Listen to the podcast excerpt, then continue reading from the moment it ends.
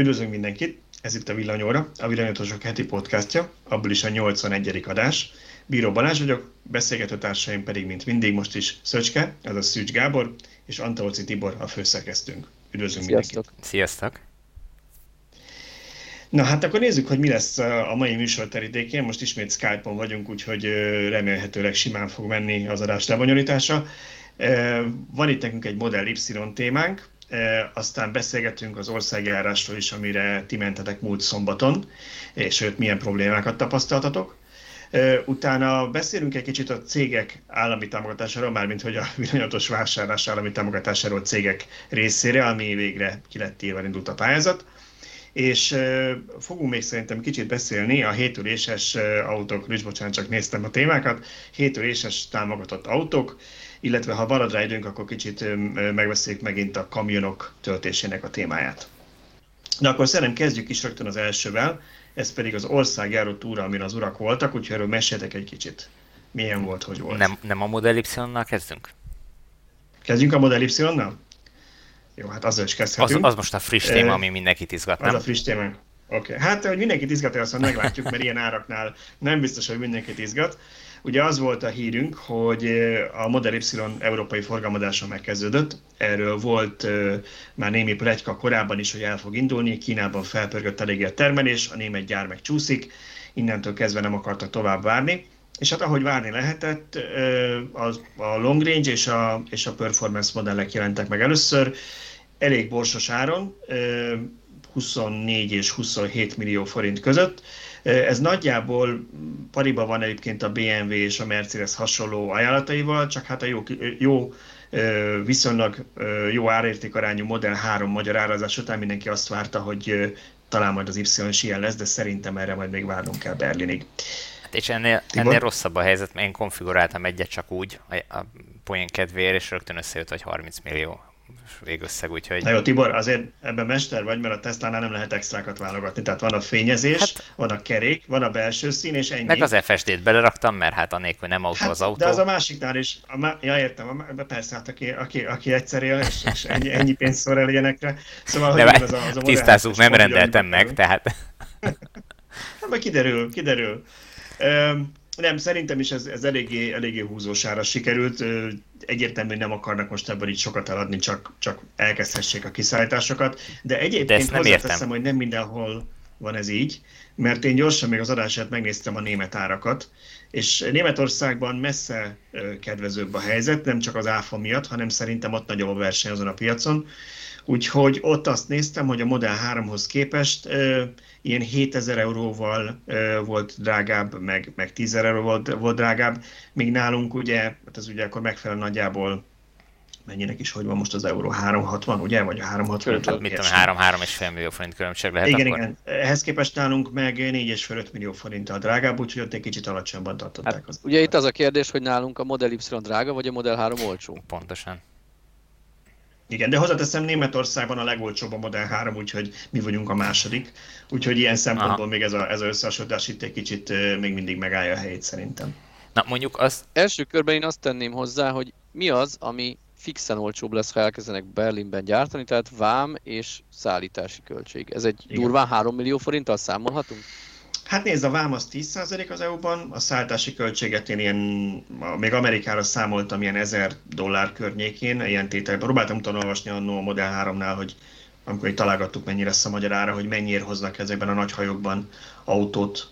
Európában nyilván ezek nem nyilvános adatok, de azért egy-két infót össze lehet szedni, és ugye azt számoltam, hogy ilyen mennyiségben nagyjából 1000 dollár lehet, hogy satsz per kb, plusz-minusz 50 százalék, de nem szól nagyjából 1000 dollár Úgyhogy igen, azt mondhatjuk szerintem, hogy az lehet egy 3 millió forint is. Én, én igazából csak azt nem értem, hogy ö, azt nem értem, hogy ugye sokan írták, hogy azért kezdték el a, a kínai, vagy Kínában gyártott Model Y-nak európai árusítását, mert Kínában nem kell a kutyának se. Hát igen, ha nem kéne a kutyának se, akkor nem ennyire árulnák szerintem. Na, hát ez az ellentmondás, igen, hogy, hogy akkor miért árulják ennyire? Itt csak akarják eladni, a vége az lesz, hogy tényleg a Mariana árokba fog kikötni. Hát most az Isten lesz Tesla, akkor ne hülyeskedj. Nem, szerintem tényleg arról lehet szó, hogy úgy voltak vele, hogy nem akarják, hogy azért, ha megnézitek akár azt a táblázatot is, amit beraktam a cikkbe, hogy mennyi ö, autó van már ebben a kategóriában, elektromos autó. Tehát csak amiket én összeválogattam, és nem is volt teljes a lista, az ott volt benne az BMW iX3, a Ford Mustang Mach-E, az Ioniq 5, a Mercedes EQC, a Skoda Enyaq, nyilván az kicsit más kategória autóban, de akkor is, Volkswagen ID4, és még szerintem az EV6-ot be se raktam, a Kia EV6-ot, meg a, meg a Nissan Ariát azért nem raktam be, mert, mert nincs erről igazából lényegi adat most még, ami elérhető így árról, meg, meg egyéb ilyen részletekről, az csak hogy év végén jön. Tehát, hogy eléggé nagy a verseny ebben a mezőnyben, hiszen nem akarták esetleg a vásárlók, akik már várnak nem tudom én két éve, ők ö, elkezdenek átszivárogni. Úgyhogy aki nem tud tovább várni, az megrendelheti ennyiért aki tud várni, azt szerintem olcsóban fogja kapni Berlinből. Kíváncsi vagyok, hogy mennyit fognak megvenni, mert azért elég nehezen bírom azt a forgatókönyvet elképzelni néhány fanatikus kivételével, hogy megveszem most 3 millióval drágábban, mint várjak 3-4-5-6 hónapot. Hát az a baj, hogy nem tudni, hogy mennyit kell várni rá. Tehát, hogyha mm ha, ha valaki úgy van vele, hogy, hogy ő nem akar a bizonytalanra várni, hanem most meg akarja venni, most be akar ülni az autóba, mert már mondjuk Amerikában próbálta, vagy, vagy nézegeti már nagyon régóta, simán el tudom képzelni. Tehát nem, nem mindenkinél számít akkora nagy tételnek az a 3 millió forint, mint, mint mondjuk nekünk. Igen, egyszerűen egy, egyrészt nem biztos, hogy magyar bérekhez kell nézni ezt ennek a döntésnek a súlyát. A másik meg az, hogy Tibor, ezt valószínűleg jobban tudod, mert te vagy, aki leasinger az autót közülünk, hogy én úgy tudom, hogy a leasingnél ugye, amikor eléred a leasing végét, mondjuk három évet, akkor el kell dönteni, hogy megveszed, vagy hát tovább ugye folytatod. többféle leasing van ez a, van olyan is, igen. Igen, én, én ezt alapvetően külföldi formokon olvastam, amikor még már nem is tudom valami autó kapcsán, ami csúszott, mert minden mindig csúszik, hogy ajjaj, pár nekik az a gondjuk, hogy nekik a leasing végéhez közelnek, és ők számítottak rá, hogy ezt akkor meg tudják venni, és most akkor dönteniük kell.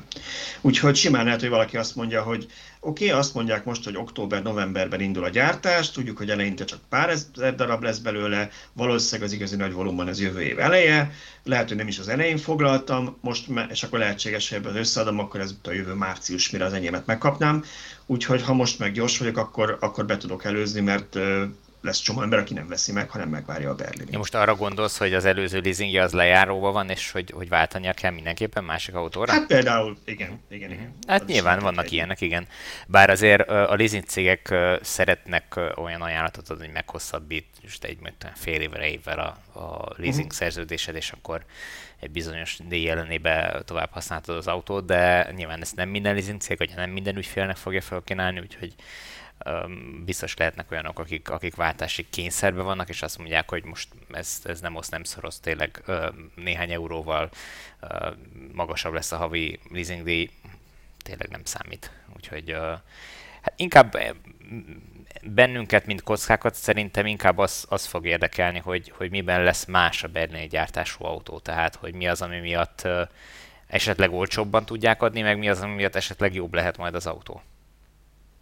Igen, én pont Tesla Masterrel beszélgettem erről az EV6 bemutatón, amikor összefutottunk, vagy abdában már nem is tudom, azon a héten kétszer is egymásba botlottunk, és ő is azt mondta, hogy hát ő mindenképpen megvárná ugye a 46-80 cellákat, de őt is a, a, nem fog megsérteni a kocka körbe magunk közé sorolom hát, ilyen szempontból. Szerintem tisztán Tehát, az, igen.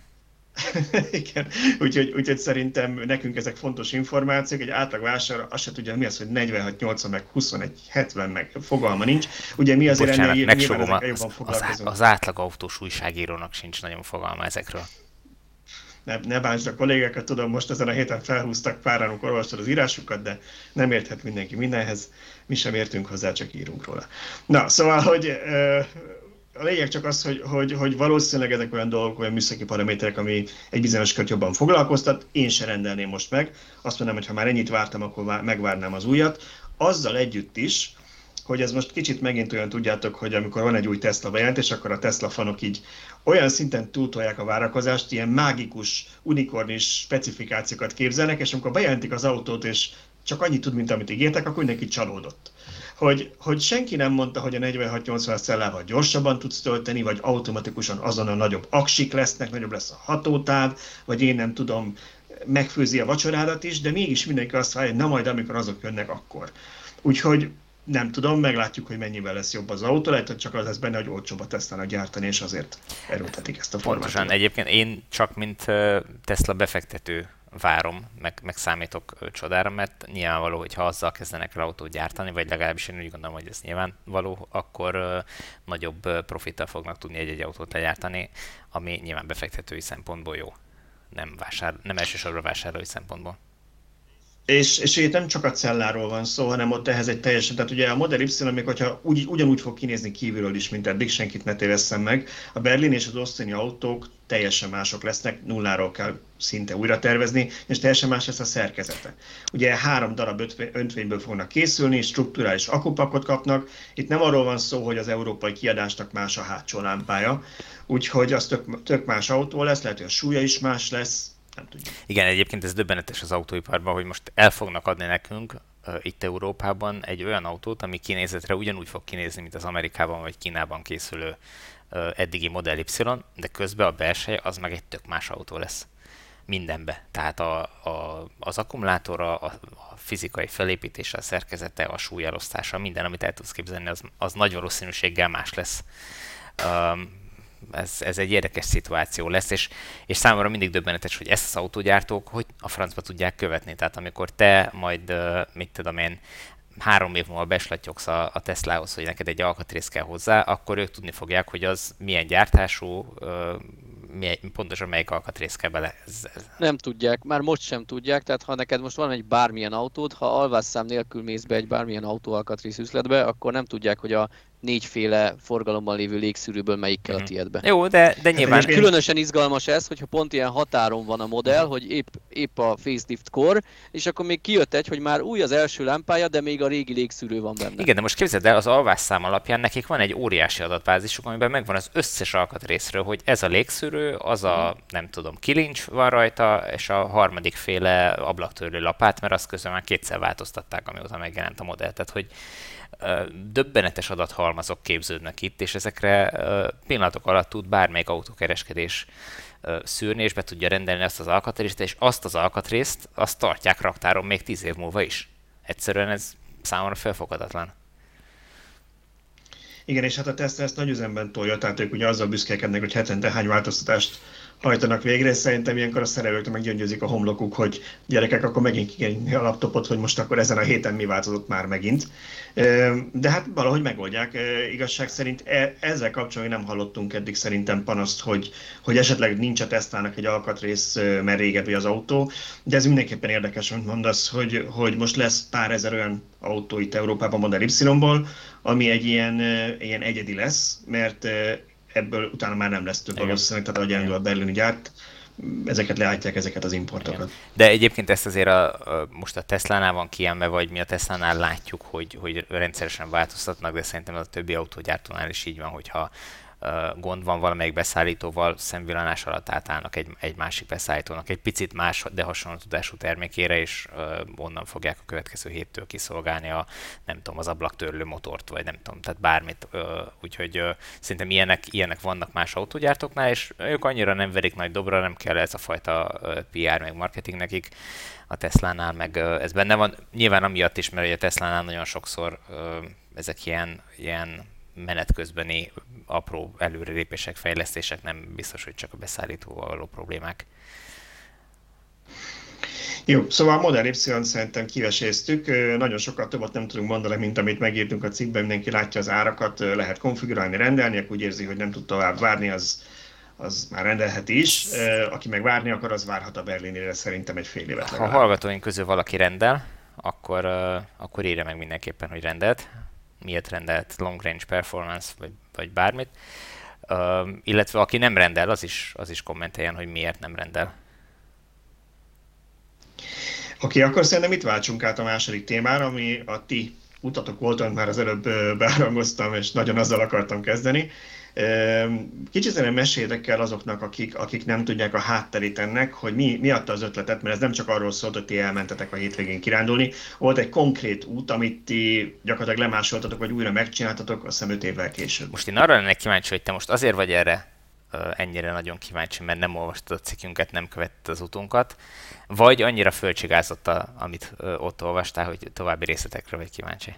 Tibor, én napok óta nem az.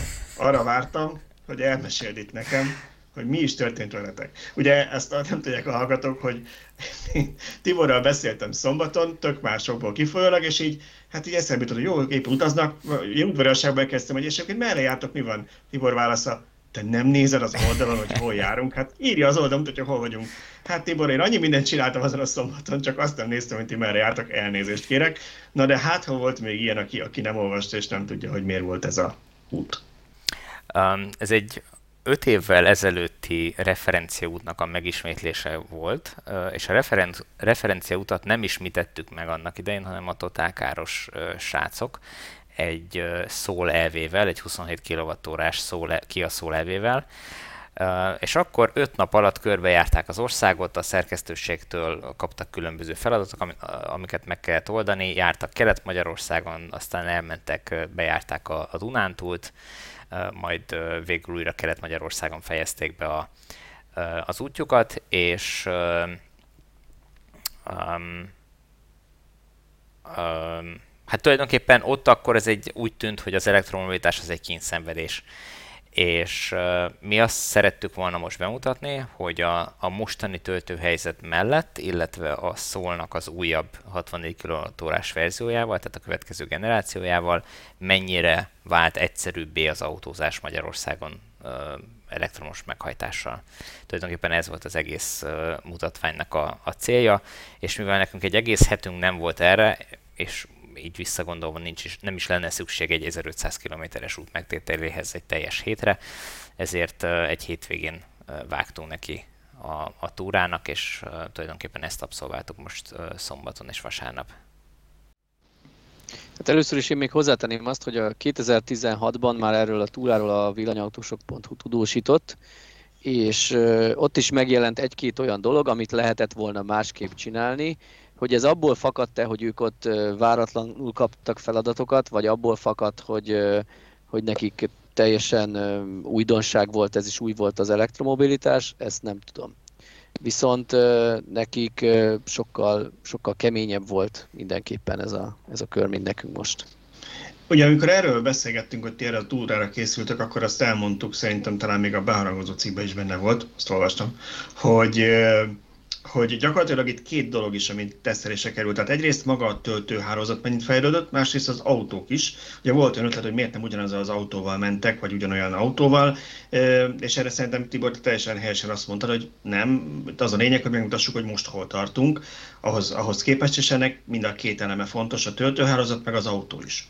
Ha most így utólag visszagondoltok az útra, melyik volt a lényegesebb olyan szempontból, hogy ennyivel gyorsabban tudtátok utat? A töltőházat, vagy pedig az autónak az akuja? Hát alapvetően ezzel az autóval a, az autó akkumulátorának a mérete volt az, ami nagyon megkönnyítette. Gyakorlatilag el tudtunk menni reggel úgy, hogy én Veresegyházra elindultam, bejöttem Budapestre, majd vissza Veresegyházra, ahol Szöcske csatlakozott hozzám, pusztán azért, hogy a Veresegyházi indulást kompenzáljuk, és tulajdonképpen úgy csináljuk, mintha Budapestről indulnánk, és oda is tértünk volna vissza. Majd elmentünk Kummadarasig M3-as autópályán végig 130-as GPS szerinti sebességgel, majd a négyes úton vissza Szolnok felé, Ceglédig, majd, majd e, e, egészen vissza Budapesten az m 0 és gyakorlatilag ezt a kört töltés nélkül meg tudtuk volna tenni. Mi azért álltunk meg csak, mert én nem reggeliztem, nem ittem kávét reggel, korán indultunk, úgyhogy egy ilyen 10 perces megállót beterveztünk az egyik úton, addig töltött az autó, ugye a villanyautót akkor töltjük, amikor egyébként is áll, mi nem vártunk a töltésre akkor se egy percet se, de ennélkül a töltés nélkül is meg tudtuk volna csinálni ezt a kört és nem kellett volna korlátozunk magunkat. Tehát maga, tehát óriási előny volt az, hogy ennyi energiát tudtunk az indulásnál magunkkal vinni. De ezt beszélgettük útközben, hogy ezt az utat gyakorlatilag ugyanilyen könnyedén meg lehetett volna tenni a, a 27 kWh korábbi verzióval is, annyi, hogy akkor időt kellett volna szánni egy kicsit a töltésre, de nem arról van szó, hogy, hogy kerülni kellett volna az úton, amiatt, hogy tölteni tudjunk, mint, mint ahogy kellett korábban. Hát ugye a srácok nem tudtak az M3-ason menni Kummaderasra, pedig arra lenne a leglogikusabb menni. Kénytelenek voltak Szolnok felé kerülni, mert ott volt, Szolnokon volt Kelet-Magyarországon egyedül töltő, tehát máshol nem tudták föltölteni az autót.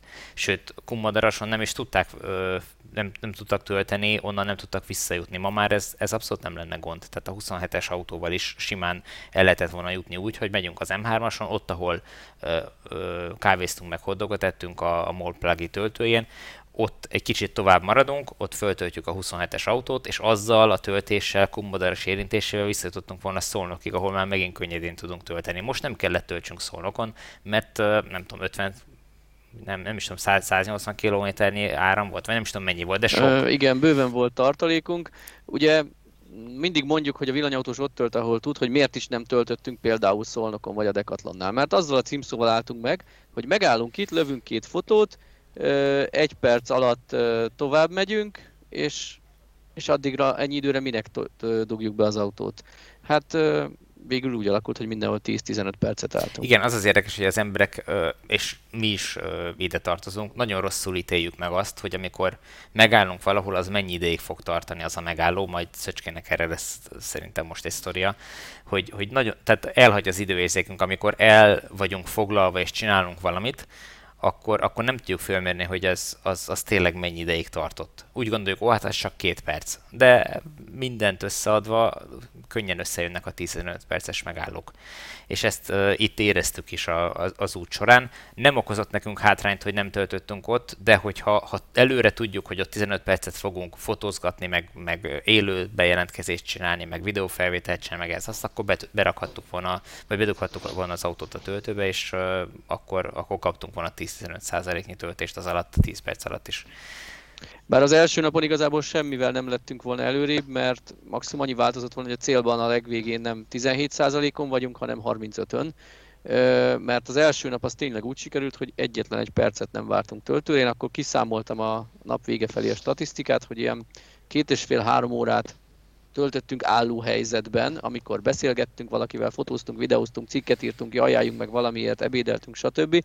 És ennek a körülbelül felét az töltőn töltötte az autó, de lehetett volna még magasabb is Igen. ez az arány, anélkül, hogy nekünk egy percig fájt volna, vagy, vagy hiányzott volna ez. Így van, szóval ö, alapvetően meg lehetett volna csinálni a, a korábbi autóval is, annyi, hogy mondjuk lehet, hogy egy másfél órával tovább tartott volna egy-egy napnyi út ezt most nem számoltam ki, de most úgy csatszolom, hogy, hogy ennél több hátrány nem okozott volna nekünk az, hogy, hogy... Hát azzal az autóval mindig tölteni kellett volna. Minden egyes ilyen megállónál. Töltőn ott nem van. lett volna ez gondolkodás, és, és néhol lehet, hogy 5 perccel tovább álltunk volna. Ami egyébként ne szaladjunk előre, de a második napon meg is történt, mert akkor olyan régióba mentünk, ahol, ahol nem tudtunk ott DC tölteni, ahol egyébként is álltunk. Tehát első nap mi döntöttük el, hogy hol ebédelünk, és nyilván olyan helyen ebédeltünk, ahol volt egy nagy teljesítményű töltő. A másik nap is mi döntöttük el, hol ebédelünk, csak ezt töltőtől függetlenül előre meghatároztuk, hogy mi már pedig Gyulán fogunk ebédelni, és ott éppen csak AC töltő volt. Így van, ami azért elég jelentős mennyiségű energiát belerakott az autóba, tehát azzal visszajutottunk onnan mm. még Szolnokig, úgyhogy igazából Gyulára menet se volt teljesen föltöltve, éppen csak valamennyi áramot magunkhoz vettünk Kecskeméten. Tehát, és, és tulajdonképpen nem volt olyan szempontból életszerű ez a dolog, hogy nem jellemző, hogy az ember mondjuk Budapestről, vagy Kecskemétről, vagy akárhonnan messzebbről leugrik ebédelni Gyulára, és egy óra múlva indul is vissza. Tehát azért az a gyakoribb, hogy ha valamiért el kell menni Gyulára, akkor ott nem 50 perces programod van. Nyilván előfordulhat, hogy egy rövid tárgyalásra megy le valaki, vagy hasonló, de azért nem ez a jellemző. Ha pedig ott két-három órás programod van, akkor már majdnem tele lett volna, hogy 11 kW-os fedélzeti töltője van az autónak. Gyulán valami 3 óra 40 percet írt ki, ha jól emlékszem, a teljes feltöltéshez, annyiról, amennyivel odaértünk épp. Úgyhogy hát nagyjából ilyen volt a, a, a túránk. Uh, ahol, ahol azért éreztük a, még azt, hogy, hogy van helye fejlődésnek, az Kelet-Magyarország volt. Ugye ott egyrészt nincsenek nagy teljesítményű töltők, tehát ma az összes 50 kW-nál nagyobb teljesítményű egyenáramú töltő az az ország nyugati részében található, az M1-es és az M7-es autópályák mentén, illetve van néhány Budapesten. Kelet-Magyarországon egy darab sincs, már pedig a, a Kia és a Hyundai autók, illetve hát van még néhány más típus is, ami most már nagyon kényelmesen, könnyedén tud akár 70-71 kW-tal is tölteni. Um, az új autók egy jelentős része, hiszen a PS autók, az ID platformra épülő autók, tehát ezek mindegy ilyen 75-100, 120 kW-ot képesek kihasználni, felvenni, még nem is a teljes tartományon, de egy rövidebb tartományon, a Teslákról meg nem beszélve. Mondjuk a Tesla Superchargereket azért említsük meg, hogy ha valaki Teslával jár kelet Magyarországra, Így van, akkor neki van nagy teljesítményű töltő, csak külsősöknek nincs. Hát az egy zárt, zárt kaszt, igen. Van. Hát igen, meg ott is azért ez, hiszem kettő van Kelet-Magyarországon, hiszem, vagy három most van? Nem, van Miskolcon, Debrecenben, Szegeden. Három. Van elég sok. Igen, igen. Hát, hát ugye, hogyha a kettő között Kelet-Magyarországnak számítjuk, vagy Kelet-Magyarországon számítjuk, igen, akkor ez már elég sok. Ez viszonylag jó lefedettségnek számít szerintem. Hát igen, szerintem, hogyha ha ennyi Ionity töltő lenne, vagy akár csak a fele lenne Kelet-Magyarországon Ionity-ből, akkor már az is sokat segítene, vagy sokat segített volna rajtunk is. Úgyhogy, de nyilván, ami késik nem múlik, előbb-utóbb megjelennek itt is ezek a nagyobb teljesítményű töltők, illetve hát lehetne még, még sűrűbb azért a töltőhálózat, tehát több olyan útszakasz is volt, ahol, ahol gyakorlatilag nem kellett bejelöljünk a térképen, vagy nem tudtunk bejelölni a térképen olyan töltőket, ami mellett elmentünk, de nem töltöttünk. Tehát nem, egyszerűen nem, nem voltak ilyen töltők. Még azért Nyugat-Magyarországon sorba mentünk el a töltők mellett, úgyhogy nem töltöttük. Így van, ez, ez, ez nagyon éles kontraszt volt. Az M3-as autópályát töltősivatagnak hívtuk még két éve. Most, ahogy elindultunk, sorba ugye bejelöltük ezen a térképen, hogy hogy haladunk el. Itt egy töltő, itt egy töltő, itt egy töltő, és négy-öt darab mellett elmentünk, ahol nem töltöttünk, sőt a hatodik is olyan volt, hogy igazából nem volt rá szükség, csak kávéztunk, hát töltöttünk.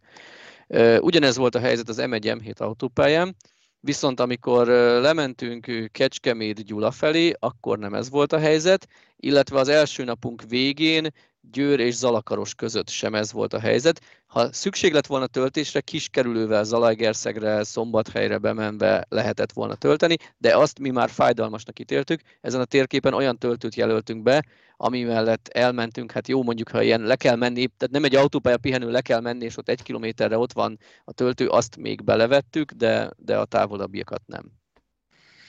Igen, mondjuk Szerintem egy szombathely felé való kerülés az, az abszolút belefért volna. Tehát, hogyha én azt még nem neveztem volna fájdalmasnak, hogyha mondjuk a 24 kWh-órás szólal jöttünk volna, akkor szerintem az belefért volna, hogy, hogy arra kerüljünk, vagy akár Zalaegerszeg is. Nyilván Keszthely úgy szintén ott van, de az, hogy amit annak idején 5 évvel ezelőtt kellett csinálni, hogy ahhoz, hogy Siófok felé el tudjanak Zalakarosról indulni, ahhoz nekik először Zalaegerszegre kellett elmenniük, az, hogy mondjam, arra ma már nincs szükség. Igen, itt ilyen én, én, én itt azt, ott látom még a, a hiányosságot, de ti csináltatok most az utat végig, hogy, hogy alapvetően még igazából a nagyobb városokra ö, fókuszálunk itt, tehát hogyha ha el kell menni Szombathelyre, Szombathelyre el lehet menni, és ott lehet majd tölteni. De amikor mondjuk így kisebb települések között rohangálnál az országon belül, és éppen valahol töltened kéne, mert nem tudtál, amikor kellett, épp, épp nem, gondol, nem gondoltál rá, tehát csak használtad az autót, mint egy autót, akkor lehet probléma, én emlékszem, amikor már meg nem mondom, talán a, a, a 64-es Niro-t teszteltem, és az volt ott a probléma, hogy ott effektív nekem át kellett volna mennem a Dunán, kerülnét és visszajönni, tudjak tölteni, mert én, én dél közép Magyarország környékén rohangáltam, és ott nem volt töltő, azt hiszem Baján volt töltő, és ott volt, hogy az egyik úgy láttam, hogy, hogy egyik nem működik, a másik meg foglalt, aztán végül hál' Istennek elmentek onnan, és akkor tudtam tölteni, mire odaértem már pont nem volt ott a kolléga. Úgyhogy, de ha azt néztem, hogy ha az nem lett volna, akkor hogy a fenébe jutok elérni a célállomásomhoz? Hát úgy, hogy át kellett volna mennem újra a Duna jobb partjára, és, és ott kellett volna keresnem egy töltőt, és aztán visszamenni valamelyik hídon, és újra vissza. Tehát itt éreztem azt, hogy, hogy azért itt még igencsak lehetne sűríteni. Kérdés, hogy megírja nyilván az üzemeltetőknek, valószínűleg ma még nem, ezért nem csinálják. Igen, ez ilyen kétélő, most örülhetünk, hogy nincs minden városkának elkerülő autópálya vagy autóút szakasza, mert így mindenképp át kell mennünk egy-egy városon, ahol már akkor tölteni is tudunk. Igen, ma még nagyon érződik, hogy a főbb útvonalak, illetve elsősorban az autópályák vannak lefedve, de hogyha belegondolunk, azért életszerű is ez. Tehát, hogyha ha teheted, akkor te is autópályán fogsz menni egy távolabbi városba, és csak a legutolsó adandó alkalommal hajtasz az autópályáról, hogy megközelítsd azt a célpontot, hogy az nem egy autópályamenti település. Nem fogsz csak hobbiból a kis, nem tudom, másod-harmadrangú útszakaszokon közlekedni egyszerűen nincs, nincs, vagy nem jellemző ez, úgyhogy ahol van autópálya, ott megy a, a, az autósoknak a többsége, és hát végül is évekig ezért kampányoltunk, hogy a villanyautóval se kelljen már lehajtani az autópályáról, tudjunk menni, ezért szeretnénk, hogy az autópálya pihenőkbe és az autópálya mentén lévő benzinkutakon lennének ezek a töltők. Nagyjából ez most már azért megvalósul, egyre több ö, ilyen helyszínen van töltő, és nyilván előbb-utóbb sorra kerülnek a, a főútvonalak, meg az alsóbbrendű útvonalak is, illetve a nagyobb települések, ez sűrűsödni fog ez a hálózat, de azért azt lássuk be, hogy ma még a, tehát a mai autóállomány, tehát ez a 31 néhány ezer autó, ez még nem indokol ennél több töltőt, mint ami ma Magyarországon van. Még ez is azt, azt merem mondani, hogy, hogy túl van egy kicsit tolva, de szükséges a töltő sűrűség miatt, ahhoz, hogy közlekedni lehessen az országban, mindenhol el, el lehessen jutni, szükség van egy ilyen, ilyen mennyiségű töltőre, ennyi töltőre, de, de ennek a sűrűsödése szerintem még, még nem indokolt, tehát ennek a sűrítése nem indokolt. Egy dolgot említenék meg, amit így már így lazán elhallgatunk, az az AC töltőhálózat.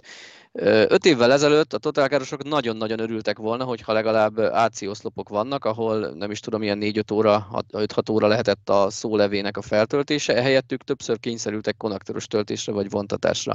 Ma mi már ezt be se jelöltük a térképen, annyi ilyen töltő mellett mentünk el.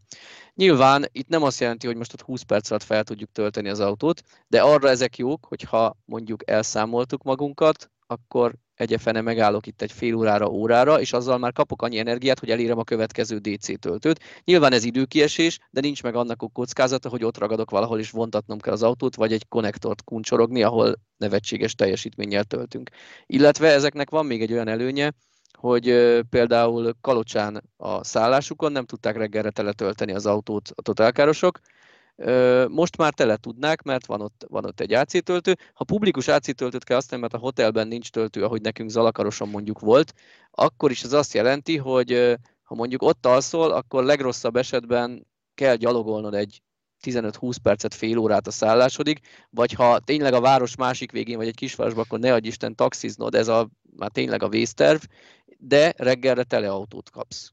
Igen. Hát és, és az AC töltők mellett szerintem, amiről szintén többször beszéltünk, már legalább ennyire fontos a célállomás töltő. Egyrészt, amit te is mondasz mondjuk a szállásnál, de mondjuk az, hogy ilyen utcai AC még át tudja látni ezt a szerepet, bár nyilván nincsen minden sarkon, de, de szerintem jó lenne egy olyan akár államilag támogatott program, ami a, a, az éttermeket arra sarkalja, hogy ők telepítsenek töltőket. Ugye itt megint csak nem arról beszélünk, hogy hatalmas esetmény töltőket kell e, telepíteni, de ha elmész egy ilyen hosszabb útra, biztos meg fogsz szállni, pláne a családdal valahol enni, ott elvagytok, hát egy, ha egy normál étteremben, akkor egy, egy másfél órát valószínűleg kihozzák, megeszitek, fizettek, elindultok, de még egy gyors étteremben is egy fél óra azért minden együtt biztos, hogy benne van. Tehát ezeken a helyeken kellene szerintem még sűríteni célzottan, és akkor ez, ez így organikusan segítene abban, hogy amit mondott Tibor, hogy ahol éppen amúgy is áll az autó, tudják tölteni. Bizony nem fél óra az a gyors étterem, megálltunk a McDonald'sba az Ionity lenni az első napon ebédelni, és 51 percet töltött az autónk, úgy, hogy nem vakaróztunk, nem kezdtünk el cikket írni, mert úgy döntöttünk, hogy majd az autóban frissítjük meg menet közben a cikket. Egyszerűen nem villanyautósokkal volt teli, pedig még az ionity is parkoltak, ilyen utazókkal volt teli, nem tudom, talán török vendégmunkások, stb. piknikeztek mindenhol a fűben, rengeteg ember volt ott, és a McDonald'sban is olyan hosszú sor volt, hogy szerintem egy ilyen 15-20 percet csak sorakoztunk, majd nyugodtan megettük az ételünket, elmentünk mosdóba, és mentünk vissza az autóhoz, és ugye alapvetően nem nézegeti az órát az ember ennyire, ha csak nem nagyon, valahova nagyon rohan is időre megy. Itt viszont a töltő egyértelműen megmutatta, hogy 51 percig töltöttünk. Ennyi, így, el, így elrepül az idő, és észre se vennéd. És hát ugye elrepül az idő akkor is, hogyha ha az emberek nem elektromos autóval jönnek, lehet, hogy megtankolja a hagyományos autóját egy perc alatt, majd ő is bemegy a McDonald'sba, és ő is ott tölti azt a három órát, vagy akár egy órát.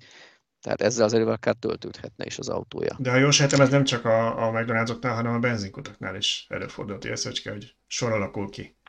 Bizony, én, én tegnap, tegnap jártam így, hogy mindig mondják, hogy két perc alatt meg lehet tankolni az autókat. Igen, valójában két perc alatt meg lehet tankolni, és és utána ki is lehet gyorsan fizetni, kivéve, hogyha valaki kávét, vagy autópályamatricát, vagy hasonlót vesz. Ez, vagy persze, hot ez persze soha, hát mi most bizonyítottuk, Gödöllön álltunk megtölteni, és éhesek voltunk, fel is dobta a MOL applikáció a hotdog kupont, hogy 300 forintért kapunk hotdogot, hát ez kiváló, az amúgy is tök jó szerintem. Úgyhogy bementünk, egyetlen pénztár működött, senki nem volt a benzinkúton, mondtam a hölgynek, hogy akkor én két kávét, két hotdogot szeretnék kérni, és uh, itt is az volt, hogy nem én mértem az időt, hanem láttam utána az applikáción, hogy valami 7 és fél percnél jártunk, mire, mire minket kiszolgáltak, és elég komoly sor, négy-öt ember állt mögöttem annak a végére, mire nyilván nem néztek rám szépen, én kerültem a szemkontaktus, de hát most, ha árul a MOL hoddogot, akkor én miért ne vehetnék ott hoddogot? Ha ez rendszeres és problémát okoz, akkor legyen nyitva két kassa vagy valami. Lehet, hogy ők siettek volna, és direkt azért nem vesznek villanyautót, mert azt 15 percig kell tölteni.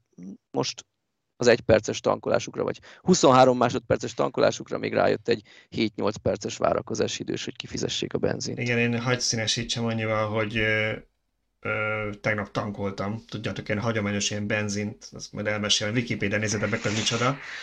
Van már 500 forint? Ö, még nem volt annyi, 4-17 volt azt hiszem, de én ugye az Osánkútnál szoktam tankolni, viszonylag olcsó meg útbásik, és hát ott van ilyen önkiszolgáló automatás történet, ugye én, aki amúgy is kártyával fizettek, én jobban szeretem, mert ott van azt hiszem talán 10 oszlop, és van két pénztár 8-ra, meg van két automata sor, és az pedig saját ugye érintőképernyővel rendelkezik.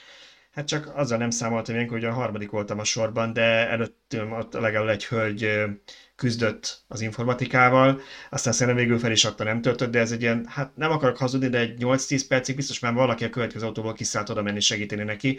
Meg is ijedtem, hogy hát ha az oszlop rossz, de nem. Utána, amikor én kerültem sorra, nekem gond nélkül működött. Úgyhogy ennyit arról, hogy milyen okos voltam, és kikerültem a sort, és, és gyorsan lehet tankolni.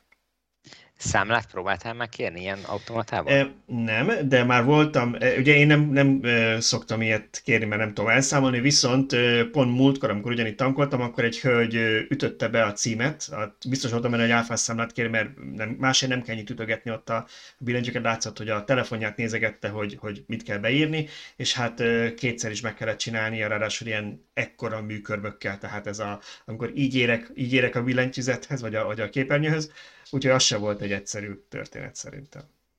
Belegondoltam, hogy ha úgyis a telefonjából néznék ki az adatot, tehát matat a telefonján, nem lenne egyszerűbb egy applikációba nyomni egy gombot, hogy fizetés hát gomb, ez, és kérem a számlát hát e-mailben? Hát miért nem lehet ezt csinálni? Hát ez egy nagyon jó kérdés, de ezt majd, ezt majd megválaszolják az illetékesek, ezeket a kutakat üzemeltetik.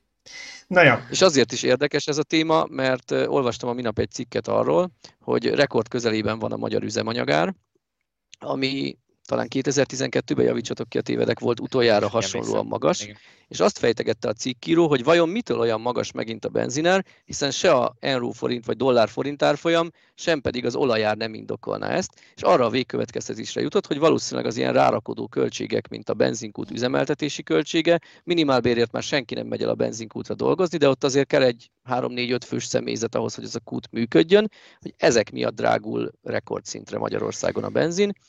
Ha esetleg applikációval lehetne fizetni, akkor működhetne a kút. Sőt, emellett gondolom a magas bérköltség is a tavalyi Covid miatt visszaeső forgalom hatására rengeteg benzinkút bezár este 9-kor mostanában. Na most azok is nyitva maradhatnának, ha például applikációval lehetne fizetni a benzinért. Igen, ez, ezzel kettő probléma van szerintem. Egyik, hogy nem a benzinen keresik a pénzt, tehát az érdekli legkevésbé, hogy a benzinkút nála tölthessél benzint hajnali kettőkor, mert ha sok nincs nyitva, akkor ez majd, hogy nem veszteséges lesz neki. De a másik része meg ennek azt szerintem, hogy nekem ez egy kicsit ilyen fura ez a sztori, ezt én is ha, szerintem tőled hallottam, mert a chatben beszélgettünk róla, hogy azért, hogy minden töltőházatnál egyszerre pont annyira emelkedtek a bérek, mert ezek a cégek hajlamosak rá, hogy százezereket emeljenek hirtelen a dolgozók fizetésén, és ez lenne az oka, nekem ez egy picit, picit fura, nem tudom, de, de nekem is feltűnt, hogy még a pandémia idején Nyilván az nem egy normális dolog, hogy visszament ilyen 200 sokra a benzinár, tehát én tankoltam annyiért, mint 10 évvel korábban szerintem, vagy nem, vagy 5 évvel korábban, néztem is. Utána most tényleg a legolcsóbb töltő szerintem Magyarországon az a Budaörsi Osárnál töltő, ugye? Benzinkút, ott volt 4.17 tegnap, és hát az autópálya mellett, hogy jövök lefelé Gárdonyba, alulról nyaldossa az 500-at most már. Igen, de akkor mi az oka? Nem tudom, fogalmam nincs. Én se, én se értem, mert ugyan a forint továbbra sem a világ legerősebb valutája, de hirtelen nem gyengült annyit az elmúlt három napban szerintem, vagy egy, egy hétben. Meg, meg a olajáról sem nagyon hallottam, bár nem nagyon követem, hogy, hogy mennyit emelkedett volna. Nem tudom. De hát a másik azt mondja, hogy ha az egyik hálózat elkezd emelni, akkor a másik is lehet, hogy hozzáemel, mert hát akkor lehet. Hát és ha már töltésről, meg benzinről beszélgetünk, akkor azért szerintem azt is említsük meg, hogy hogy jól, jól alakult a szól utazásunk, de azért egyszer előfordult, hogy, hogy majdnem át kellett mennünk egy másik töltőhöz. Szerencsére már ez sem olyan, hogy egyetlen töltőre vagyunk utalva egy városba, hanem van másik töltő, másik szolgáltató, négy-öt helyből választhatunk. Lehet, hogy a másik egy kicsit több sétát jelent, vagy nem esik útba, vagy nincs már te fagyizó, de, de megoldódott volna a probléma, de azért próbálkoztunk többször, hogy elinduljon a töltőoszlop, úgyhogy ilyen is van sajnos. Ezt, ezt azért nem illik elhallgatni, hogy vannak még ilyen nehézségek.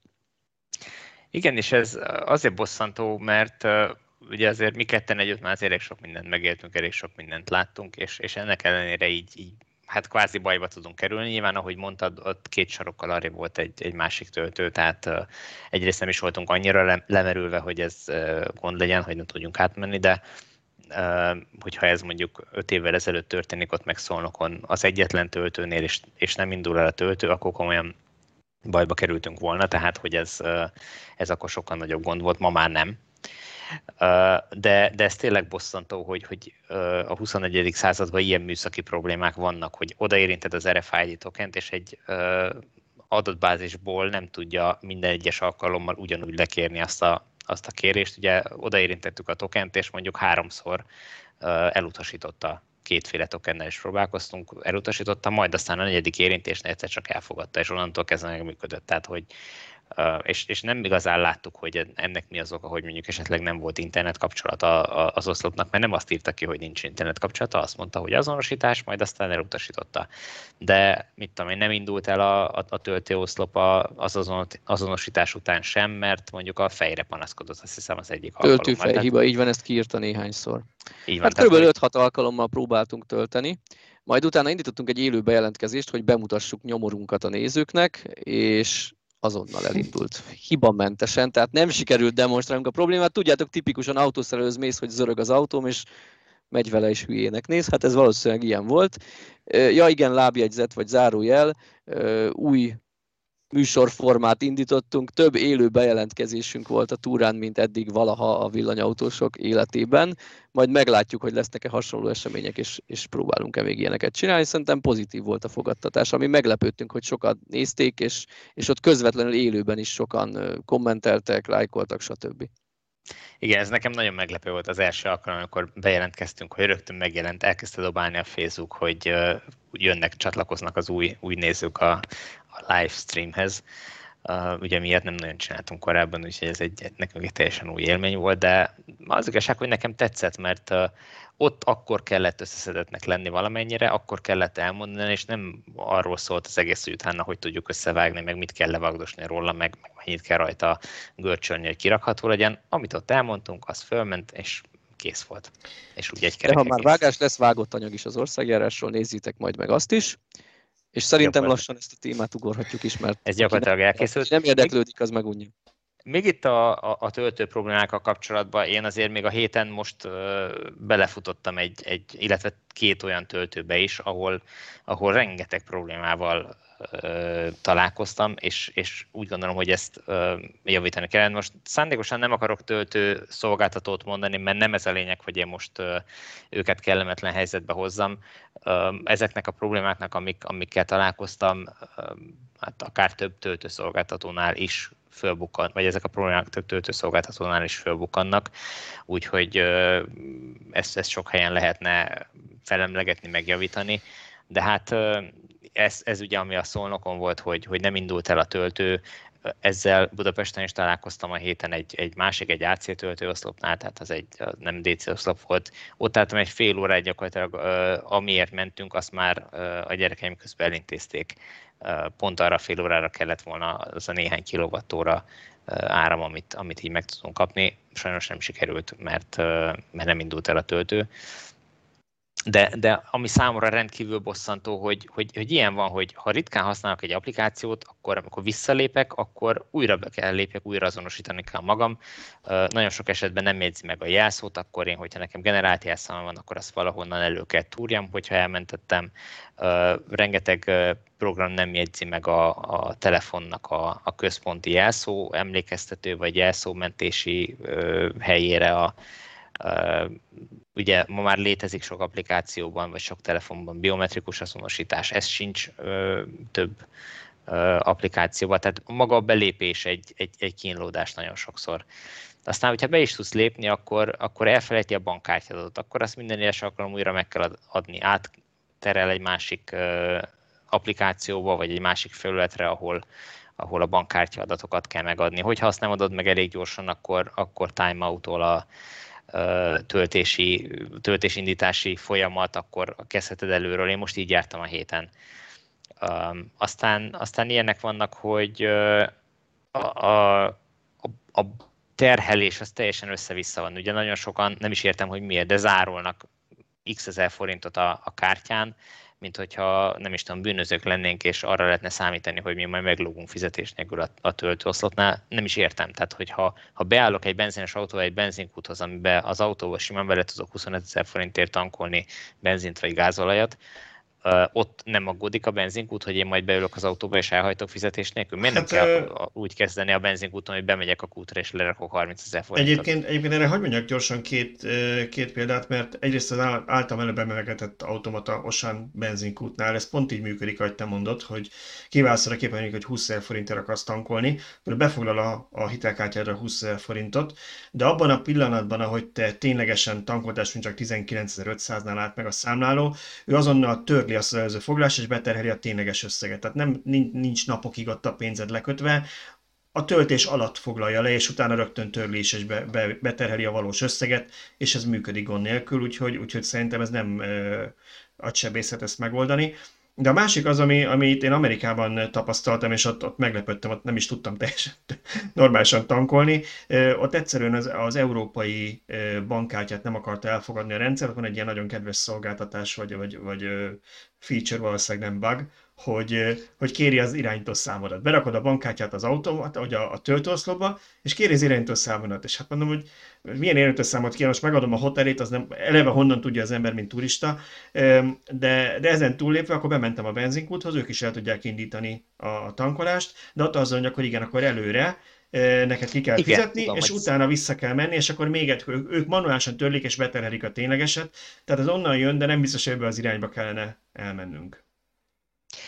Igen, Amerikában ez tényleg így van, hogyha te mit tudom én KP-ba fizetsz, és 20 dollárért akarsz tankolni, akkor be, bemégy, lerakod a, a 20 dolláros tejzebe, és mondod, az ötös kúton akarsz 20 dollárért tankolni, azt beállítják, lekattan, és már, már megy is tovább. De, de Magyarországon nem ez van. Tehát Magyarországon odaállsz a kúthoz, leveszed a pisztolyt, beletöltöd 25 ezer forintért a, az üzemanyagot, és utána beslatyogsz a, a kútra, és kifizeted azt az összeget. Senki nem aggódik, hogy itt te most el fogsz hajtani. Most egy, nem tudom, 300 forintos töltésére, amennyi egy félórás bevásárlóközpontos, vagy, vagy hipermarketes, vagy, vagy diszkontáruházas, bármelyiket is nézzük vásárlásnál, ami számlát keletkezik a töltésen, vagy 1000 forint, azt, azt miért nem bíznak meg annyira bennünk? Ott van a, azért csak említenék akkor egy pozitív példát, ott van a mobility, nem terhelnek be semmit, és amennyire én tudom, nem igazán vannak kint lévőségeik, tehát nem jellemző az a magyar villanyautósokra, hogy meglógnak fizetés nélkül ezektől a töltőktől. A többi szolgáltató miért terhel be? Van olyan szolgáltató, ugye, amelyik közel 30 ezer forintot beterhel? Így van. Illetve hát zárol, nem is beterhel, de például a, a, nekem az Erste Banknál van számlám, vagy vannak bankkártyáim, ott ö, vásárlásként jelöli. Tehát az SMS, ami értesítés jön ezekről az árulásokról, az vásárlásnak nevezi azt az árulást. Én, hogyha nem tudom azt, hogy itt miről van szó, akkor, akkor megérthetek, hogy, hogy hoppá, itt én nem is vásároltam 30 ezer forintért, vagy 3 hát ezer forintért, vagy akár. Illetve ez a Mondd csak. Azt akarom csak, hogy eleve milyen alapon terhelőben mondjuk 30 ezer forintot a bankkártyádra, amit te utána nem érsz el, azért, mert töltöttél 10 ezer forintért. És utána még te várjál napokat, amíg feloldják a terhelést, nem? Vagy azt a zárulást. Ebbe az a para egyébként, hogy ez a 30 ezer forint az én tippem szerint úgy jött ki, hogy náluk 280 forint per kilovattúra az ár, és feltételezték, hogy a legnagyobb akus autókkal csontüresen odaállsz, akkor körülbelül 100 kWh tudsz felhasználni. Igen. Na most mi lesz, hogyha megjönnek az elektromos kamionok, akkor 150 ezerre emelik a 30 ezeret, mert lesz bennük 500 kWh akku? Simán hát. valós veszély. Illetve még az előbb azt szerettem, hogy Balázs említette ezt, hogy a, a automata benzinkútnál azonnal feloldódik a zárolás. Én úgy gondolom, hogy ez nem csak szolgáltató, hanem a te bankottól is függ. Hát. Tehát ha a szolgáltató ott elküld egy igényt a banknak, hogy oké, okay, ezt nem vettem igénybe, fel lehet oldani, van olyan bank, ami ezt másodpercek alatt megteszi, és akár nem is látod már a netbankban vagy a kivonaton, hogy volt egy ilyen zárolás, de én is hallottam, sőt tapasztaltam olyat, hogy mondjuk külföldön autót bérelek, ott zárolnak egy viszonylag nagy összeget, és egy hónap múlva fog, tudok hozzá hozzáférni. Na most, ha én egy ilyen töltőt, ennek a 30 ezeret foglalós szolgáltatónak vannak AC töltő is. Tegyük fel a munkahelyemnél van egy ilyen töltő, ahol nekem minden munkanapon be kell töltenem 5-10 kWh ahhoz, hogy haza tudjak menni, akkor ott 20 munkanappal 600 ezer forinton van folyamatosan zárolva? Hm. Hát igen, ez elég durva. Egyébként én jártam így Amerikába, hogy a szálloda, amikor megérkeztünk, akkor zárolta az összeget, majd mikor kicsekkoltunk három nap múlva, akkor beterhelte az összeget, és a zárolást a Magyar Bank az nem oldotta fel időben. Nekem volt egy gyönyörű hitelkeret túllépésem, ami miatt utána meg be akartak terhelni még büntetést, hogy, hogy én miért léptem túl. Aztán hát ott én mehettem panaszkodni, hogy, hogy hát nem is én vagyok a hülye, mert azt, az miért van kétszer beterhelve az a több százer forintos tétel a, a, a kártyán. Úgyhogy ez, ez tényleg, egy, tényleg egy komoly probléma, és abszolút indokolatlan szerintem Magyarországon. Ráadásul egyébként most e, a konkrét esetben nálam kettő darab, hát egyelőre még csak zárolásnak mutatott terhelés van két különböző, különböző összegről ugyanerre a töltésre, amit megint csak nem tudok mire vélni. Tehát két különböző összeg, a számlán ráadásul egy harmadik összeg szerepel, amit én kaptam. Ez, hogy Tehát ez már nem a biztonsági zárolás, hanem a töltési díjnak tűnik, csak többször. Igen, abból valamelyiket majd föl fogják oldani, lehet, hogy mind a kettőt föl fogják oldani, és beterhelik majd a harmadik helyes összeget. Nem tudom, hogy mi, mi fog történni, most várok erre. De szóval Ezek... ez így... Az ez ilyen téves, téves vagy utólag javított terhelésekről én hallottam ilyet, hogy pont a Facebook csoportunkban panaszkodott egy felhasználó, teljesen egy melyik töltőszolgáltatónál, hogy egyszer csak kap egy SMS-t ma reggel a bankjától, hogy neki beterheltek 1823 forintot. És én egy hete nem töltöttem, az meg nem ekkora összeg volt. És kiderült, hogy a három héttel ezelőtti töltését valamiért vagy nem vonták le, vagy téves összeget vontak le, ő akkor ezt észre sem vette, hiszen ha nem jön SMS, hogy levontak valamit, azt nem veszed észre, és ezt korrigálták utólag több hét eltéréssel. Tehát ez egyrészt bizonyítja, hogy több hét eltérésre is hozzáférnek a kártyához, és tudják korrigálni. Nyilván a villanyautós társunk itt panaszt tett, vagy hívta az ügyfélszolgálatot, hogy mi újság, aki megindokolta, hogy hát ez a nem tudom én június 17-i töltésed, és visszanézte, ja valóban oké, így rendben van, csak miért kell az embernek így utána menni, miért nem működhet ez, ez flottul, szóval azért van, van, még itt, van még itt mit javítani. Illetve hát egy olyan problémát is látni néha az applikációkban, ezt én több cégnél is tapasztaltam, hogy, hogy nem létezik mondjuk egy töltőoszlop, ami valójában ott van, ezt, ezt én pont egy ingyenes szolgáltatónál tapasztaltam többször, mondhatnánk, hogy ajándékló. QR kódot leolvasva el lehet indítani a töltőist a nem létező töltőoszlopnál, de ha én nem tudom, rossz a mobilomban a kamera, vagy akármi, nem tudok QR kódot leolvasni, akkor ott vagyok megelőve, hogy állok ott, nyomnám a töltés indítást, de nincs oszlop, amin nyomjam. Szóval azért még, még van, hova, van hova javítgatni. Én alapvetően a, az applikációk vagy nem vagyok az applikációk ellen úgy, mint, mint rengeteg villanyautós, hogy miért nincs ezeken bankkártya leolvasó. Én együtt tudok ezekkel élni, de azért azt elvárom, hogy ezek működjenek rendesen akkor. Hát és, és akkor ugye odajuk ki, hogy amikor arról beszélünk, hogy miért nem jobbak az applikációk, hogy miért nem okosabb ez a rendszer, hogy alapvetően ez a rossz kérdés, mert uh, egy dolog az adhok vásárló, de akinek mondjuk regisztrált fiókja van, akár a Mobility-nél, vagy bármelyik másik szolgáltatónál, ott, ott hogy megvannak a te ügyféladataid, ott teljesen normálisan működhetne az, hogy neked nem kell még ott rögtön fizetni se, hanem mondjuk havonta egyszer egy összegben, vagy akár rögtön, hogyha nem akarják megöllegezni, a meglévő adataid alapján, hogyha egyszer, egyszer már azonosítottad magad, akkor majd szépen beterheli az autódra a szolgáltató. Uram, bocsán, még azt is, azt a szifit is el tudnám képzelni, hogy még a telefon csak kell használod, amikor töltesz, mert hogy rádugod a, a, a CCS töltőt az autódra, ő már azonosít téged, ugye a Tesla-nál például így működik, hogy beazonosítja az autót, és a meglévő accountra beterheli. Tehát ez nem valami, és így működik 2012 óta. Úgyhogy én nem teljesen értem, hogy ez miért ekkora a probléma, hogy ezt megoldják, de ugye tudjuk például, hogy Volkswagen is lefelé szeretne haladni, tehát ők is olyan töltőhálózatban gondolkodnak most, ahol te egyszerűen csak bedugod, töltesz, aztán majd jön a számla. Hát állítólag a Ford, aki esetén ez már működik az Ionity töltőkön, a gyakorlatban ugye, mivel most ingyenes a töltés, az Ionity nem igazán lehet ezt így kipróbálni, meg valahogy ez a része még nincs úgy bekapcsolva, hogy bárki uh, ezt igénybe tudja venni a, a Ford Pass applikációban, de de igen, ezt már ígérgetik. Hát nyilván annyiból nehezebb egy kicsit a, a dolog, hogy a, a Tesla-nak a Supercharger hálózata az egy zárt rendszer, az, az autók és a, a töltők azok mindegy kézzel vannak, az összes többi hálózaton pedig meg kell oldani azt, hogy bármelyik autó, bármelyik töltőn, tehát bármelyik szolgáltatónak a töltőjével uh, tudjon kommunikálni és tudja azonosítani magát. De, hát, de most Tibor, figyelj ide, mai informatikában akkor, ez akkor nem működjön, kéne, akkor működjön úgy, hogy amikor először rádugod az autódat arra a töltőre, akkor fel kéne, hogy el akarod menteni a, én nem tudom, a CTS-ben itt az alvásszámot, hogy hogyan azonosítja az autót, fogalm nincs milyen számmal, el akarod menteni további használatra a hálózatunkban, igen, és akkor egyszer beregisztráltam, ennyi. Én úgy gondolom, ez párhuzamosan ki fog alakulni, mert egyre jobb a roaming. Tehát egyre inkább megvan az, hogy akár az autógyártótól veszel egy kártyát, tehát már most sorra, sorra jönnek ki ilyen kártyával, mindegy, hogy melyik, Audi, BMW, stb. Hyundai kártya, és azzal el tudsz indítani rengeteg töltőoszlopot. Ezzel párhuzamosan, ha kialakul ez a plug and charge megoldás, akkor ez együtt működni fog, tehát onnantól nem kell az RFID. Az biztos, hogy bár applikáció párti vagyok, és tök jó, hogy meg tudom nézni az étteremben, hogy hogy áll a töltésem, vagy nem szakadt le, hogyha az én autómhoz nincs olyan applikáció, ami maga jelezni.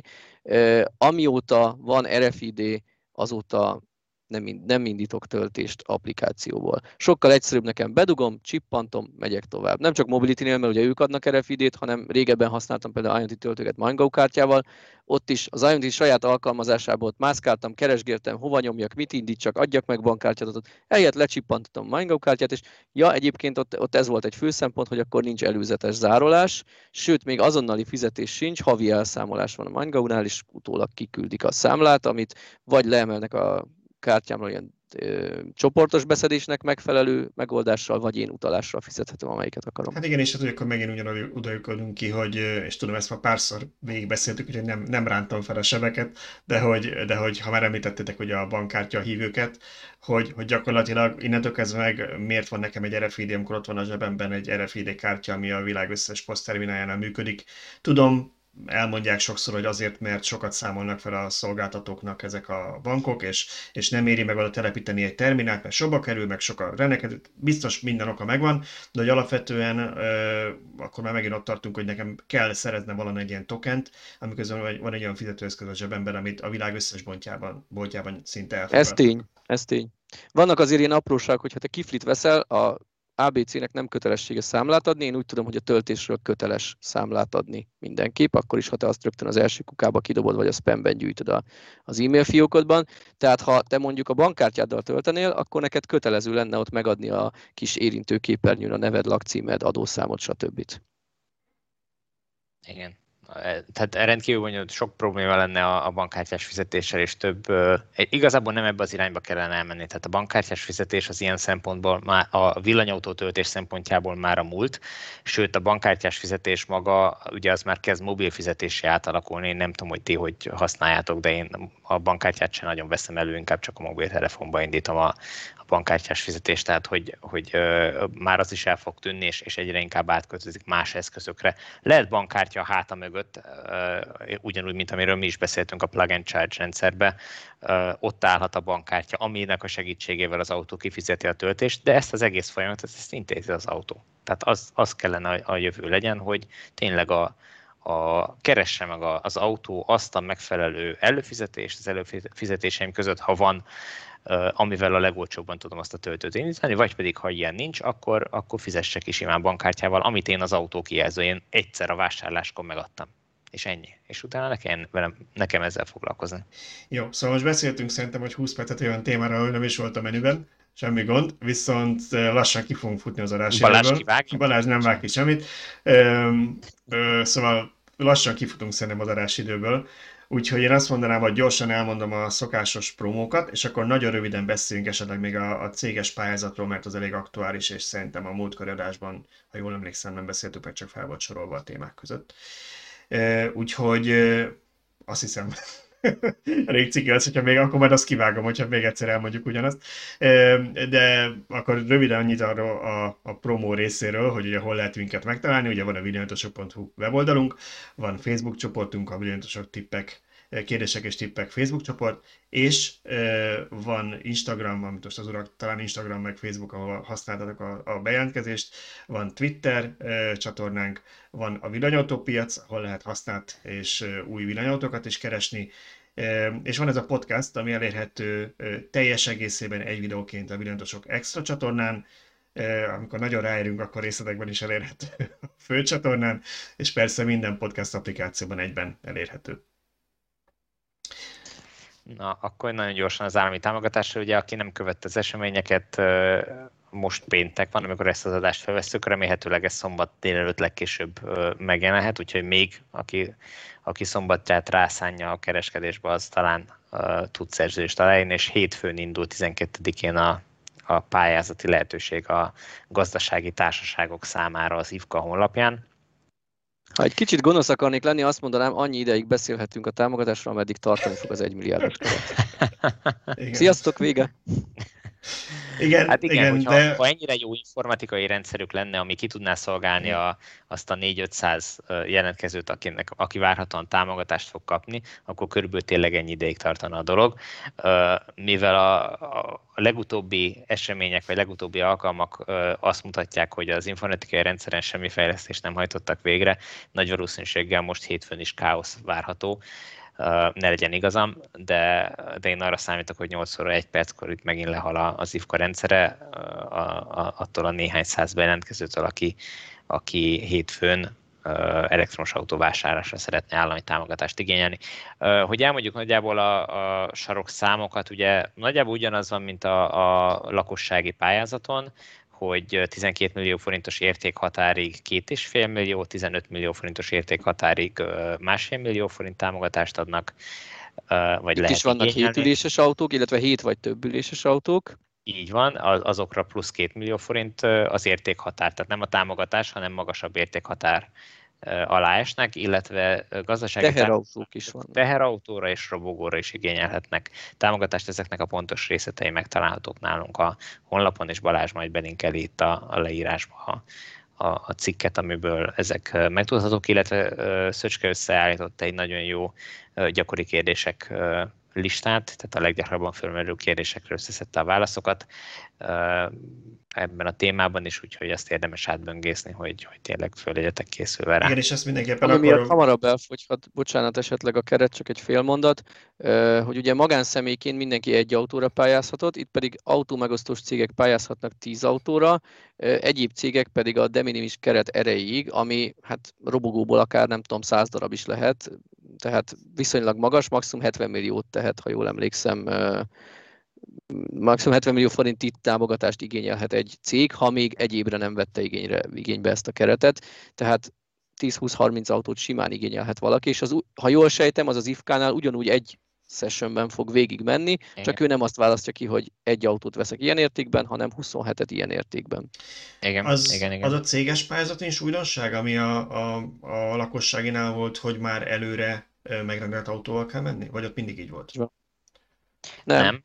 Nem, ott is, ott is újdonság, igen. Jó, tehát akkor ez, ez fontos azoknak, akik esetleg nem követték annyira az eseményeket, hogy ahogy Tibor mondta, aki ezt szeretné, az még most hétvégén menjen el kereskedésbe és, és adjon le egy rendelést. Ugye itt nem kell feltétlenül számlát feltölteni, valami bizonyító dokumentumot, hogy te milyen áron rendeltél autót, amin rajtanak a kereskedés adatai, és ugye ez egy olyan kereskedés legyen, amelyik regisztrált az IFK-nál, remélem, hogy, hogy most arra már azt a listát akkor feltöltött, vagy kiegészítették azokkal, akik esetleg mondjuk teherautókat forgalmaznak, mert gyanítom, hogy a lakosságinál őket nem töltötték fel.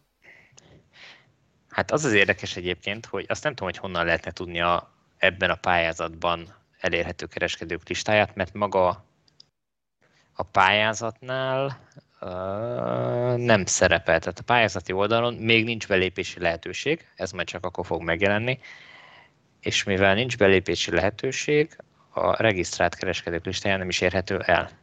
Igen, hát a, ugye ez a lakosságnél így működött, hogy aznap reggel, hogy ez a, ez a 8 óra valahány perc, amikor frissült az oldal, és megjelent az a felső menüsor, ami elég nem volt látható, ott volt a bejelentkezés, és ott volt a kereskedők listája is. Tehát Igen. Egyelőre csak tippelhetünk, hogy valószínűleg azoknál, akik a lakosságira pályáztak, itt is elérhetőek. Tehát, hogyha mondjuk valaki a céges pályázaton személyautót akar venni, vagy esetleg ilyen, ilyen személyautó alverzióját, ilyen kis furgonszerű átalakítottat, ugye azokat, azokat lehet, de én gyanítom, hogy azért lesznek olyan kereskedők, akik a lakossági nem indultak, mert olyan speciális kínálatuk van, ami ott nem játszott. Például robogó. Például robogó. Igen, igen, tehát a robogók és teherautók esetén ez egy érdekes kérdés, hogy honnan tudhatnám én, mint lendő vásárló, vagy vásárló, hogy kinél kell megvenni ezt a teherautót ahhoz, hogy, hogy én támogatásra egyáltalán Egy hétfő reggel egy számlával vagy megrendelővel a kezedben igen, tudjál igen, regisztrálni. Igen. Hát, hát ez ugye egy... a, a lakossági tapasztalatai alapján azt lehet javasolni, hogy ha valakinek ott a megrendelője, bejutott sikeresen a pályázati portálon, és szeretné leadni megrendelést, de nem találja a céget, itt az IFKA néhány hete azt javasolta a magánszemélyeknek, hogy hát akkor szégyen, nem szégyen, válasz ki egy másikat, és majd hiánypótlásban javítod. Szerintem még mindig kisebb fájdalommal jár ez, mint ha valaki emiatt marad le a támogatásról, hogy ott várja a csodát, hogy megjelenik-e az e, Ez vagy jogos, csak ne felejtsd el, hogy mondjuk egy teherautónál, vagy mondjuk egy bármilyen olyan eszköznél, ami mondjuk nincsen bele 152 kereskedés, lehet, hogy, hogy nem. Mert ugye azt mondta az IFKA, hogy, hogy az a lényeg, hogy ugyanazt a típust választ ki, legfeljebb mondjuk nem a, a budapesti kereskedésében annak a cégnek, hanem egy tök másik cégnek az Alaegerszegében, majd utólag javítod, de ha itt mondjuk egy olyan teherautóról van szó, amit egy helyen forgalmaznak, akkor így járt el. Hát szerintem, ha a kereskedőből bekamuzhatsz másokat, akkor típusból is. Ha, ha a KFT nevét át lehet írni egy teljesen másra, akkor miért ne lehetne a, nem tudom, igen. BMW-t Gupilre, vagy akármire. Teljesen, teljesen jogos, igen. igen.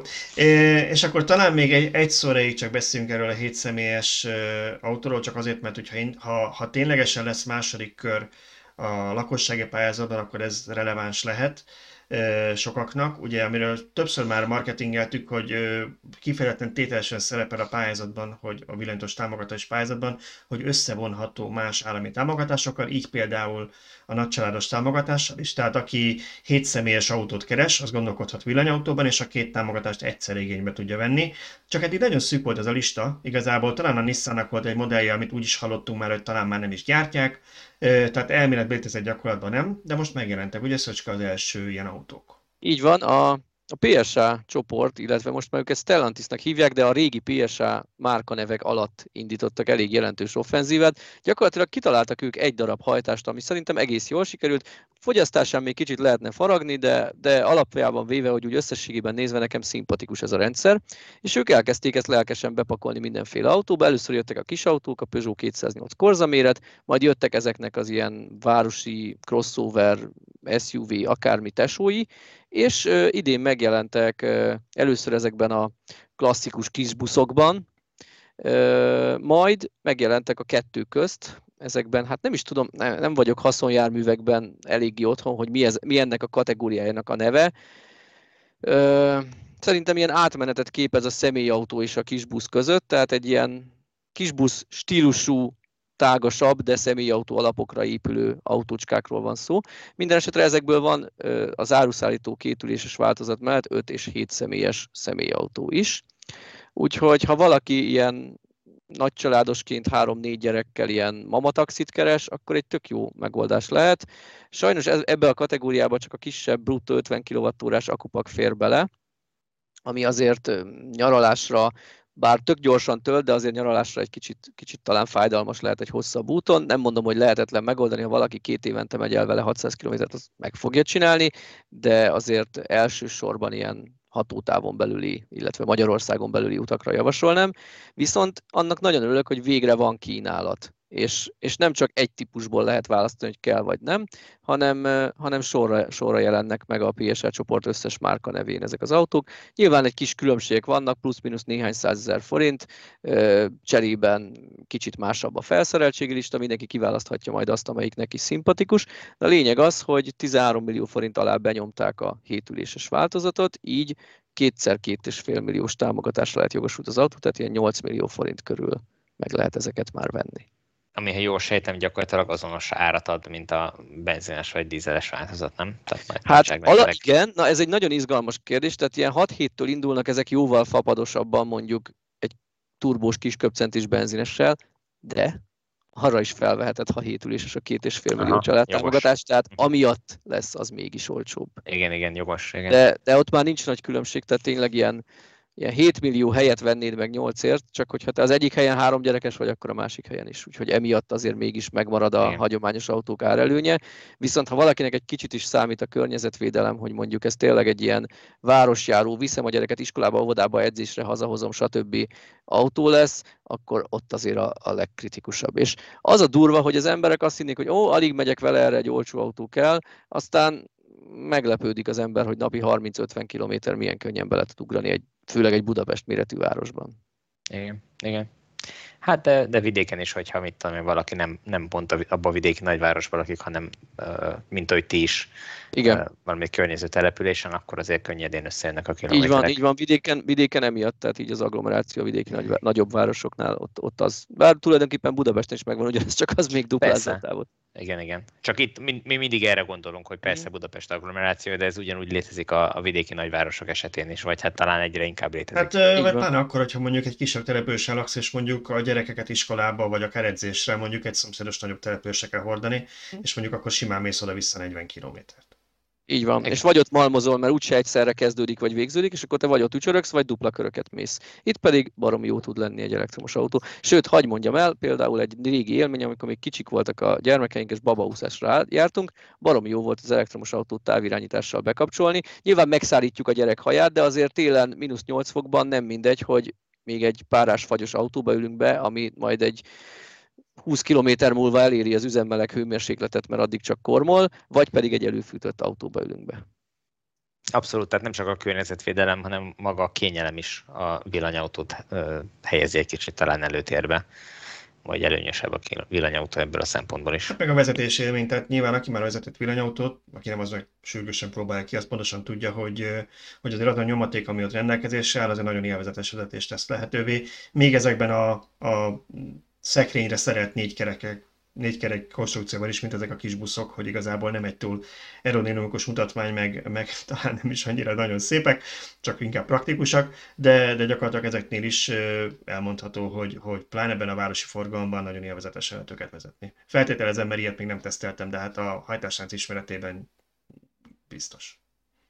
Az azonnali nyomaték és a váltás miatti megtorpanások hiánya az itt is rendelkezésre. Úgyhogy azok, azok az anyukák, akik nagyon szeretnek piros lámpánál rajtot venni, azok, azok sürgősen, Sportmotort alá. Sürgősen szerezzenek, vagy ilyet is élvezni fogják, igen. Jó, szerintem uh, itt húzzuk meg ma a, a határt a, a műsor végén, mert, uh, mert annyira uh, sokat beszélgettünk a, a ti kirándulásotokról, meg itt közben a töltési mizériákról, hogy, hogy elbeszéltük ezzel az időt, ami nem probléma. Uh, viszont uh, innen folytatjuk majd akkor a következő héten újabb érdekes témákkal. Úgyhogy most megköszönném a hallgatók meg a nézők figyelmét. Köszönöm nektek is, itt voltatok, és találkozunk jövő héten. Sziasztok! Sziasztok! Sziasztok.